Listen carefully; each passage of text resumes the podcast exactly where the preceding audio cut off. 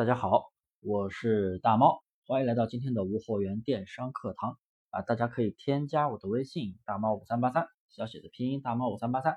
好了，今天呀，给大家来讲就是一个小知识，什么小知识呢？就是标品和非标品。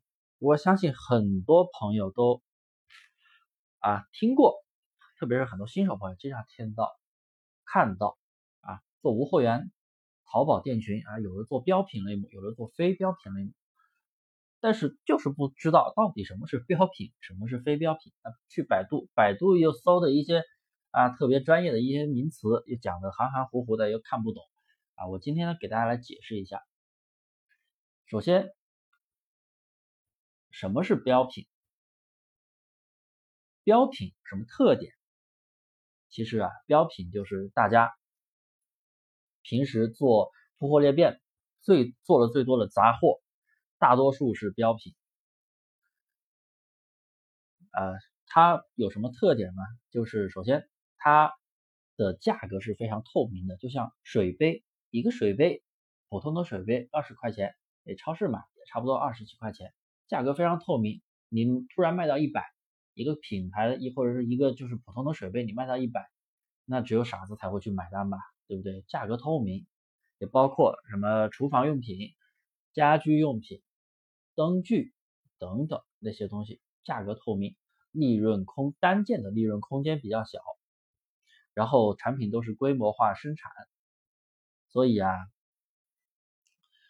相同的规格、相同的规格的成品，价格差距一般不大。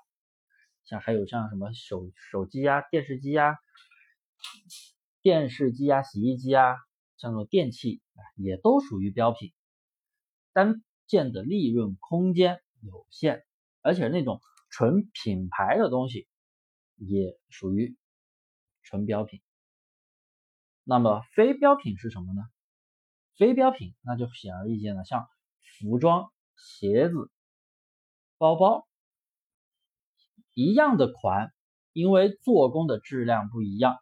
价格也是天差地别，大家自己买衣服、买鞋子、包包的时候，肯定也看到过，哎，有的鞋子五十块钱一样的外观，有的鞋子一百一样的外观有两百、三百的都有，而且不同的价位都有不同的人群在买购买，然后它自身的一些款式又非常的多，一一个鞋子，哎，有这样的款，老爹鞋、小白鞋、凉鞋、一字扣、鱼嘴、尖头、圆头等等。很多很多属性，但是像标品类目，比如说杯子，杯子就是杯子，顶多就是一个大小形状，就这，是不是？那加图案的那个不叫属性了。所以这个东西它的非标品和标品，这是一个最直接的一个区别。还有一些什么区别呢？像非标品，像服饰鞋包。啊，就像我们说，我刚说的，不同的价位，不同的人群，所以它的同款拍立淘也搜出来结果非常的多。然后像对于标品来说，因为价格透明，价格非常的透明，对不对？好，价格透明的话，那么就会出现什么问题呢？你的一个东西，你最多加价，就像你们做铺货裂变的，你们加价都加不了多少，对不对？因为你加多了。只有傻子才会去买单，因为价格特别的透明，所以标品的利润来源一般是靠走量啊，像疫情期间卖大家卖的口罩啊、防御服啊、防护服啊，哎，还有就是像什么前段时间六月份限制电动车要骑那个要戴头盔啊，哎，头盔都是靠走量，都是靠走量，因为单件利润少。都是靠走量，哎，走量来去获取一个比较高的利润。然后对于非标品来说，我也说过，哎，不同的价格差对应不同的人群，所以价格弹性就非常的大，所以它就单件利润会比标品的单件利润要高很多。但是走量的话会稍微差一点。当然了，如果说一个款一个店铺。想走量，突然经常出批发单，那种也是存在一个运气成分啊。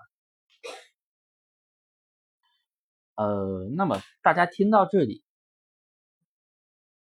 应该也对于那个标品和非标品有了明显的认知了，对不对？那么标品如何选品，非标品又如何选品？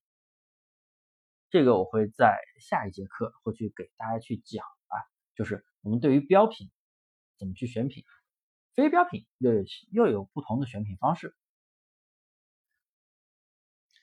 然后我还要讲一个问题，还要讲一个问题，就是对于销量来说，为什么说标品容易出现走量的情况，容易出现跟风情况，但是非标品的话就很少，为什么呢？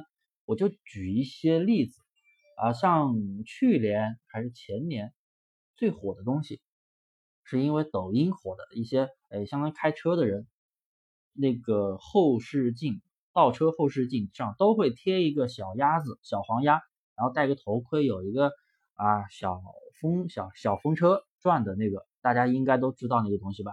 哎，一个人跟风买，很多人都会跟风去买。再就是车上还有一些。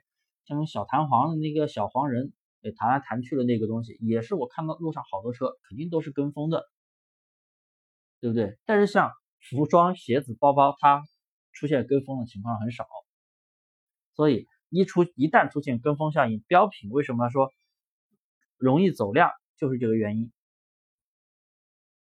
但是标品的前期又比较难做，后期只要你能卖起来了，它的跟风销量就。还会比较顺，当然它都是有周期的啊。这里我提前给大家讲到了，所以接下来的课我会去给大家来讲一下非标品怎么样去选品，标品怎么样去选品。当然我不会去讲详细的操作，我会去给大家提供一个方向啊，希望可以帮助大家。好了，今天的课呀就到这里，感谢大家的收听，大家可以添加我的微信大猫五三八三。大猫五三八三啊，有问必答。